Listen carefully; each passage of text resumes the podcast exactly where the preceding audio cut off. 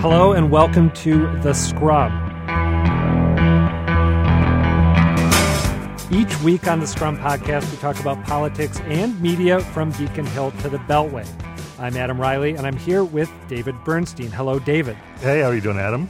It's October 15th, 2014, less than 4 weeks away from the election, and this week Shannon O'Brien is joining us here in the studio at WGBH. Shannon, thank you for being here. I'm glad to be here. Good to see you. That's Madam Treasurer. Please have some respect. I don't get called Madam enough anymore. Thank you. Madam Treasurer, thank you. It's a pleasure to have you. As some of our listeners will remember, you, in fact, were the Treasurer of Massachusetts from 1999 to 2003. Do we get that right? Yes. Also a former state legislator and a former candidate for governor in 2002 when you ran for the Democrats against Willard Mitt Romney. That's it. Let's start out talking about that gubernatorial race, because I would love to get your advice for Martha Coakley as she heads into the home stretch against Charlie Baker on what she should be doing, what she shouldn't be doing. What do you remember from this time period back in 2002? This is an incredibly exhausting time. And I think that both Martha Coakley and Charlie Baker, and less so the third-party candidates, if you're not someone like Mitt Romney, whom I ran against, who could write a check for $6 million and then sit in the recording studio and practice the gestures and the tone and the speech and all that stuff, you are running from one part of the Commonwealth to the next. And as importantly, you're raising money. And I remember at this point in time, I was doing 3, 4, and I think once even 5 fundraisers in one day and calling. And so, you know, getting the money to do that, but also making sure that you're keeping the troops rallied, making sure that you're reaching out to the individuals who don't get their nose out of joint, that she didn't call, she didn't ask, I'm not on the team. You know, there's a lot of stuff that's just coming at the candidate right now to keep everything moving forward in a positive vein. At this point in the campaign, how much is a candidate sleeping? It's not so much that you're not sleeping. It's just everything that packs in the day. I mean, I would probably get home, you know, anywhere from 10, depending on what part of the state I was coming from. I would try to come home a little bit earlier because unlike a lot of other candidates, I had a toddler at home. You know, my daughter Reagan was only, 2, 3 years old. And that was actually one of the sort of more bizarre nights in the campaign was Halloween because we had to make it a point that I didn't ignore her on Halloween. They all knew I had a little kid at home. So we had to do 4 fundraisers and then go wheeling back into Whitman, you know, and then take my daughter around with reporters in tow to go trick or treating. And you had to do that just so you didn't get portrayed as the bad mom. Well, it's not. I mean, trust me, I would have much rather been walking around Whitman with my daughter looking like whichever varied princess she was that year. That would have been a lot more fun. But, you know, I think that the schedulers had forgotten that it was Halloween, and it was a little bit, you know, I mean, you've seen the stories about who gives out the best candy, you know, so they write about those things. Oh, yeah. No, it's a very big thing. I was actually, someone brought it up to me recently because there was a thing last time around. I remember about, you know, what did Coakley give out and all that kind of thing. And they wouldn't answer the question. And now, I was thinking the other day, someone brought it up, and then we had Michelle Obama in town, and now I'm like, now you're going to get in trouble with Michelle Obama if you're giving out candy bars, right? No. Michelle Obama says it's okay to give out candy bars. Just don't be like Shannon O'Brien and eat the whole bag the next day. That's what you have to do. She actually said that when she was in Dorchester, I heard. Yeah. She saw you through the window. She saw me. Stop it. How much are you still also sort of being coached? Because when we pundits, you know, watch a debate or see you on the trail, and then we think, I would tell her to talk about it this way or incorporate this or tell Charlie to smile more or whatever. I think it's the single hardest thing that a candidate has to deal with, aside from just the mechanics and all of that. After the primary, everybody wants to tell you what to do. And that is really difficult. And I actually believe that was one of the biggest mistakes that I had, because I'd actually worked with some, you know, you do debate prep. No one is a natural, except maybe Bill Clinton. But nobody, and even him, he's got to kind of work at it. And even, you know, all good candidates who are good public speakers. Debating one-on-one is a very particular skill, and coming across in how you look. And I'd worked with one particular guy. I'll say his name, Greg Stone. I thought he was great. And what he would do is, as a candidate, not really talk so much about the issues and tell you, say that, this is your point, but really get you relaxed. And that was one of the things I'd sort of said to some of the Coakley people. And that's, I think, probably one of the bigger knocks on her right now is kind of her affect, how she comes across. I mean, you've all met her, you know her. She's a wonderful person, has a great sense of humor, can be very funny, very charming on a stage when she's talking, interacting with people. But sometimes it doesn't always come across on television and debates. I thought she, and I know we're going to get into this, I thought she was very good last night in the debate. Again, Charlie Baker, the same thing. They're twisting him and turning him and do this and say this. Learning how to speak, be yourself. And it's really hard sometimes to be yourself and what that is. Right. I mean, I have a really weird sense of humor sometimes, and that's, it can come out the wrong way. It's also, you deal with position issues, even at this stage of the campaign, after the fact, and even today, when people talk about that campaign, mm-hmm. some people will say, the O'Brien camp, jumped on the abortion rights issues too hard. And as you watch this is getting back to the debate prep, and I'll tell you very frankly, I mean, abortion is a very difficult issue. You can be solidly pro-choice, solidly, pro-life, anti-choice, whatever. But you have to be able to explain that to mm-hmm. people, because most people find themselves in the middle. I think most people are pro-choice. And the biggest mistake I made in speaking about abortion rights, which I was a strong supporter. I think it helped me a great deal in that campaign, because I do think that Massachusetts is a pro-choice state. But it's how you talk about it. Mm-hmm. You can't talk about it like a clinician. I mean, sort of going back to Michael Dukakis, mm-hmm. talking about his wife being murdered. You have to show the humanity. You have to show that even though you have this very clear-cut position, you understand what it means, because it's not an easy issue. And being able to communicate that well is very important. And again, that was one of the things I think I didn't do well. I was, I think, right on the issue. Mm-hmm. But I think in the way I promoted it in a debate, I think I could have done it much better. For those of us who either weren't watching mm-hmm. or don't remember, how did you promote it in the debate you're mentioning? I basically answered the question. We were talking about the age of consent for abortions. Now, the fact is, Mitt Romney supported minors getting abortions as well. But I answered it rationalizing it that if the age of consent for sex was 16, that's where I felt mm-hmm. the legal age to be able to make that choice about abortion. In reality, not okay, kind of makes sense, logic. Yeah. But the reality is, it's a difficult issue. I'm a mom. I'd want to know if my daughter, I would want to have that relationship with my daughter. And that's ultimately, it's not just the answers that you give. And again, sort of looking at Martha Coakley and Charlie Baker, the answers can be fine. But you have to let people understand that you're maybe, even if you disagree, that you're thinking about this and when it comes to some of these tougher issues, I think. I think you're right that what happened was you sort of came across as a little bit lawyerly in your explanation, perhaps. And I think on this DCF thing, to see the two of them talk about it, they both, when they make their points, are very reasonable and they're making sense. But when Charlie Baker is talking about it, he's talking about, I read the brief, and she's telling this story. She says, well, right. You read the brief, but I've met with the victims over 25 years. And I think she gets the advantage there, where he comes across sometimes like he's, the CEO presenting to the board a little bit. This is also part of the problem with these third-party expenditures, because my sense is if the right. third-party expenditures right. weren't there, the Charlie Baker campaign might not be hitting right. on this as an issue. I thought she did a very good job last night sort of explaining the legal details, but then pulling it back and establishing her bona fides on child abuse, that I've been there out on the front lines, the most critical, important decision that I had in my life, and which is also why I think she's so really ticked off at this ad, because no one can question how hard this woman, frankly, in some cases maybe too far on some of these child abuse cases, but no one can question that she has not been there for. What are you talking about when you say in some cases maybe too far? Well, some of the prosecutions, some of the tougher prosecutions, I'm thinking of the Fells Acres case, which was a little bit, and there was another one, I think. But, which I have been surprised, by the way, covering this race, how frequently people will mention Fells Acres and what they perceive as a gross injustice as a reason that they can never vote. But again, that's the sort of loyalty versus the kids. And how does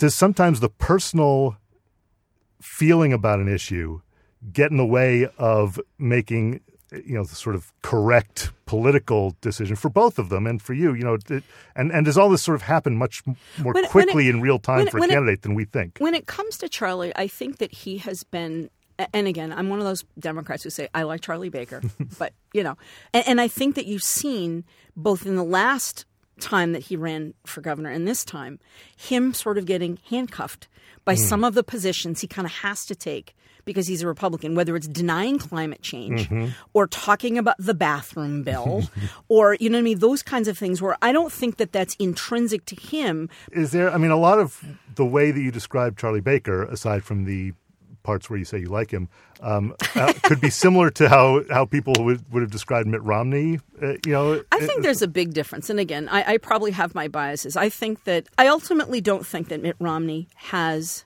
the same empathy that Charlie does. You're saying don't think Mitt Romney has a heart, is what you're saying. You want to know something, and I'll give this. It's really funny because I forget what the article was that was just in the paper recently where he was being interviewed about, you know, the potential. Yeah, the Mark Leibovich. Yes, the News Times. I read that.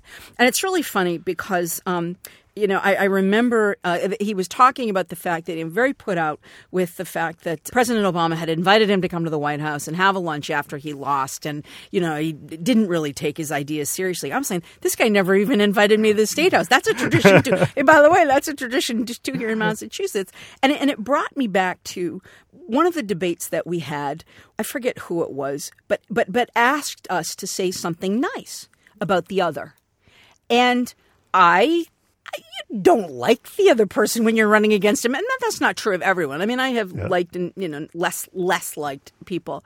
But I remembered, you know, I think I gave an honest answer. I genuinely said he loves his wife. I think he's a marvelous family man and a good father.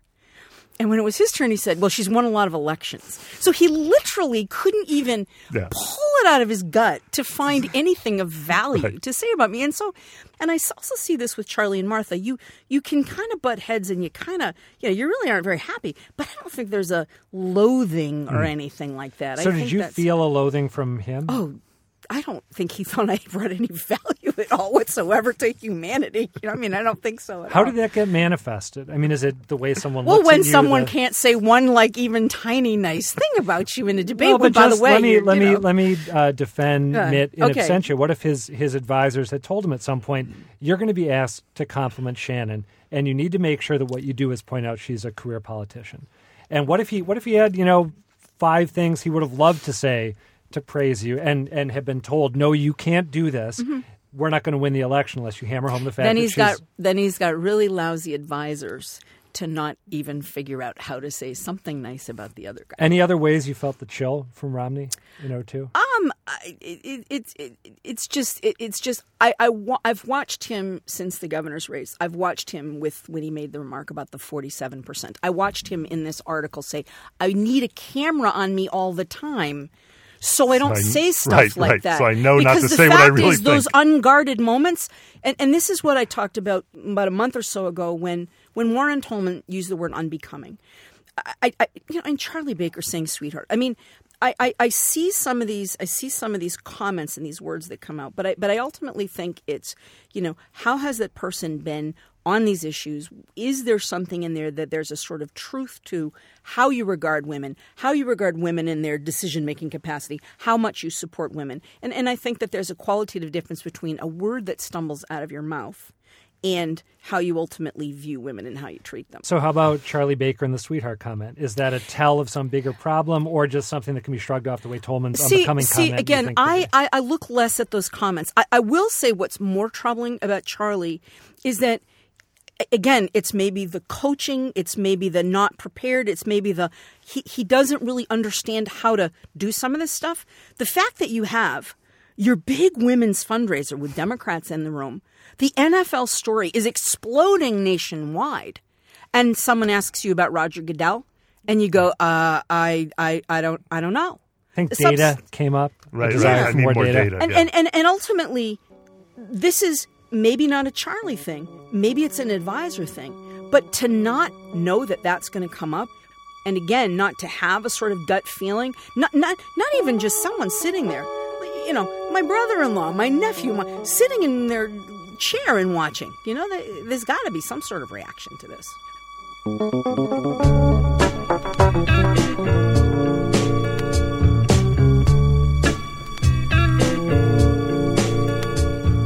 want to ask you about debates. You had some debates where the third-party candidates were involved. Yeah. And some where it was just one-on-one. Mm-hmm. And it seems like that's what's going to happen this time, but there's a lot of, you know, obviously, as there always is, there's discussion about what should happen. Do those third-party candidates deserve to be there? Do we need those one-on-ones to really bring out differences and whatever and contrasts? I think it was a very interesting debate. You know, I thought that Evan Falchuk actually was surprisingly good last night, and I think he made some important points about a different way, a different party. I don't know who that benefits. I'm not sure if it benefits Charlie, benefits Martha. I'm not sure what it does. Scott Lively is off his rocker a little bit, which was sort of entertaining, but he's not dumb. He's smart. Right, he's obviously a very smart guy. But when he starts saying that terrorists are attacking Massachusetts because there are Democrats here, yeah. You know, you start, yeah. Okay, fine. You know, and I was actually a little bit underwhelmed with Jeff McCormick, who came across as smart, but kept looking down at his notes, looked like obviously this is his first time running for office, which it is. And, you know, I thought he kind of spouted a lot of platitudes. But the good news is it kind of, I think it kept it closer on a lot of the issues and kind of moving things in fresh. Some of it could be attributed to John Keller, is a really good, debate moderator. And I thought he did a very good job. But I actually thought that debate went very well. And I thought, you know, everybody had a moment where they, you know, even, you know, Scott Lively had his moment where I thought he, you know, kind of resonated with people. Yeah. And I got the impression that Martha Coakley was deliberately trying to engage with, maybe not Scott Lively, but with Evan Falchuk, with Jeff McCormick, mm-hmm. possibly just as a way of having of minimizing the amount of time of clashing directly with Charlie. Maybe that was, or except maybe I thought her best moment was when she clashed with Charlie last night, and mm-hmm. she called him. I mean, I thought Charlie was a little bit back on his heels when she talked about you ran a not-for-profit, you tripled your salary, right. You know, and you raised health insurance premiums. I mean, Charlie had an answer, but it was a very long 2-second pause mm-hmm. before he responded to her. But I do think that for her, having all those guys and her on there, as opposed to 6'6" Charlie and 5'5" Martha, there's a stature thing which is very subliminal. That's fascinating, and I really believe that it sort of almost smooths that stature, leavens it a little bit thing out, and Romney definitely. In 2002, wanted the other crazy women and me, all crazy women and him, and he could, you know, that right. was. He and I'm not calling it. I'm calling myself crazy in case anybody gets really mad. But anyway, since you mentioned Romney, do you think he may seek the presidency again? When you look at the Republicans that are on the horizon right now, the serious Republicans, I think Christie is very damaged. I'm not sure that Jeb Bush, you know, you want to have yet another Bush running, although he could. I think he's a pretty interesting candidate. When he looks at the field out there, you know, why wouldn't you if people are, you know, calling you and saying you're our only hope? I think he would seriously consider that. Well, and that's how he likes to do it, mm-hmm. too, right? He likes to be conscripted. He likes to be drafted. He likes his family drafted you're the him only last one who time, didn't it? They? They were out in Utah at the ski lodge. He was pulled to Utah to save the Olympics against his will. You know, he was pulled to Massachusetts to be governor against his will. And I got to ask you about just the process of campaigning in 2002. What was your campaign theme song? Oh, God. Or over the years, as you've watched other races, any songs that you really just never, ever want to hear again because it's going to make your ears bleed if you do? The only song was when I ran the very first time, and my father insisted. My father was a longtime political person in the governor's council, who and he made me play the theme song from Rocky when I came out. And it was mortifying, but it was okay, Dad. All right, you get to pick the music. Okay, did you like come out? I never wanted to. Like fist raised. Yeah. Oh. Did you ever drink a rye egg in the morning? No, I didn't. No. But I'm every woman that we had that at at the convention, which is great. But again, that was a little bit hokey too. But I like that song. I like disco, so that's sort of an admission here. All right, let's get you to tell me and David what Martha Coakley needs to do or not do to win this thing. She needs to continue to raise money. That's going to be important. She's at a serious disadvantage right now. She needs to continue to reach out to the grassroots activists to make sure that they feel a personal connection to her so that they get out and they work for her at the polls. She has the infrastructure in place. She has the people in place. You want those grassroots people to love her to death and to want to fight like crazy over the course of the next several weeks. Is it enough to make the grassroots activists love you to death? Just call them and say, "Hey, I know that I need you to win this thing," or do you need something else that maybe she doesn't have? I'm thinking of the way Governor Patrick got people excited when he first ran 8 years ago, and then again when he ran for re-election 4 years ago. I mean, he has sort of a native charisma.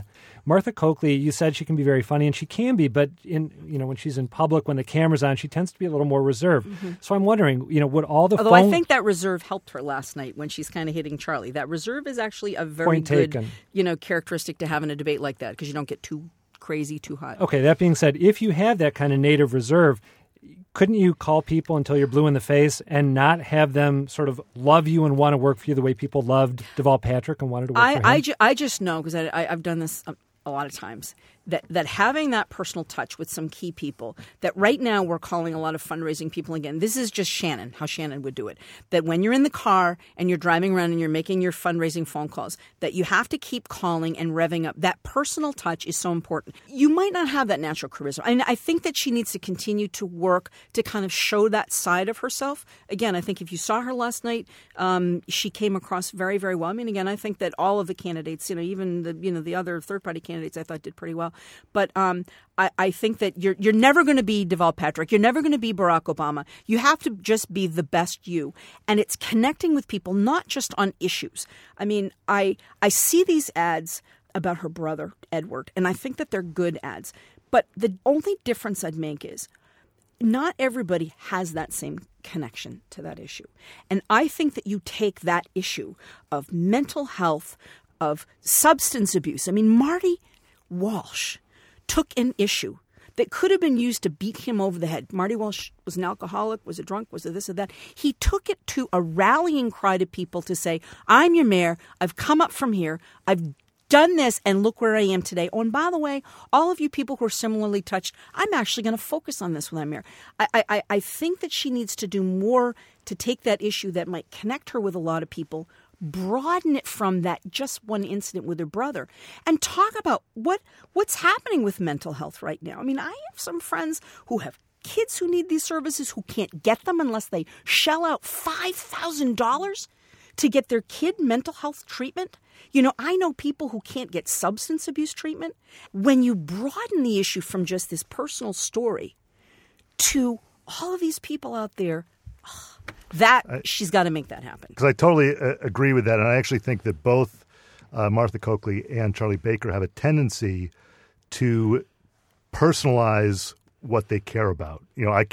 Charlie Baker is, I care about gay people because my brother's gay. And Martha does the same thing to a large extent. So I agree with that. I also have to say, when you mentioned Marty and the recovery community, I happen to believe, and know people who were with the campaign that believed, that the recovery community was more important than the labor community in terms of helping him get elected, the energy that they brought to multiple neighborhoods and demographics.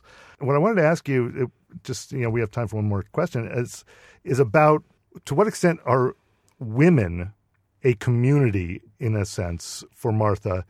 Certainly early on, a lot of sort of the insider class were saying, well, that's what's going to make this election for her, is that the excitement about getting a woman elected governor for the first time. Women are not a group. Exactly. Okay? Right. They're not a group. And there are many different women across the state who don't want to just elect women. And I have talked to people when I ran who said, "My mother's not voting for you because you're a woman." Okay, fine. You know what I mean? What I think Martha Coakley and her campaign have to do is they have to talk to middle-class women who are facing economic insecurity right now. How do you connect these policies to how it's going to impact those women who might not be the folks saying, "Oh, I just want a woman," and they're listening to "I'm Every Woman" and disco tune or whatever. But how do you get them excited about, this is going to make a difference for me? I want to know what it's going to do for my kid. And some of these issues, I mean, Charlie, is not, I don't know how to nuance his position on this earned sick time thing. But that literally puts real money in the back pocket of some people who really need it right now. Mm-hmm. You know, if you don't have, and you're working and you can earn this sick time, but you're not getting that right now, and you have to lose wages and you have to take time, you know, if you can't do that, that's money out of your pocket. I would still be fighting him on that issue because I think that for women, you know, who are working one or two jobs, you know, that's important to them. Mm-hmm. You know, I think they need to connect on that a little more. We shall see in the next few weeks if the Coakley campaign listens to what you had to say here today. Oh, don't say that. No one listens to me anymore. My 14-year-old doesn't listen to me. Sometimes she does. All right, that's going to do it for this week's Scrum. Shannon O'Brien, thank you a great deal for being here. Thank you. Terrific. I'm Adam Riley, and I was joined today by WGBH political analyst David Bernstein. David, thanks for being here. Oh, thank you, and thank you, Shannon. Thanks. The Scrum team also includes WGBHnews.org senior editor Peter Kadzis. If you like what you hear from The Scrum, please subscribe to us in iTunes. And we also have a blog, which you can find at blogs.wgbh.org/scrum. Our producer is Abby Ruzica, and our engineer today was John Parker. The Scrum is a production of WGBH News.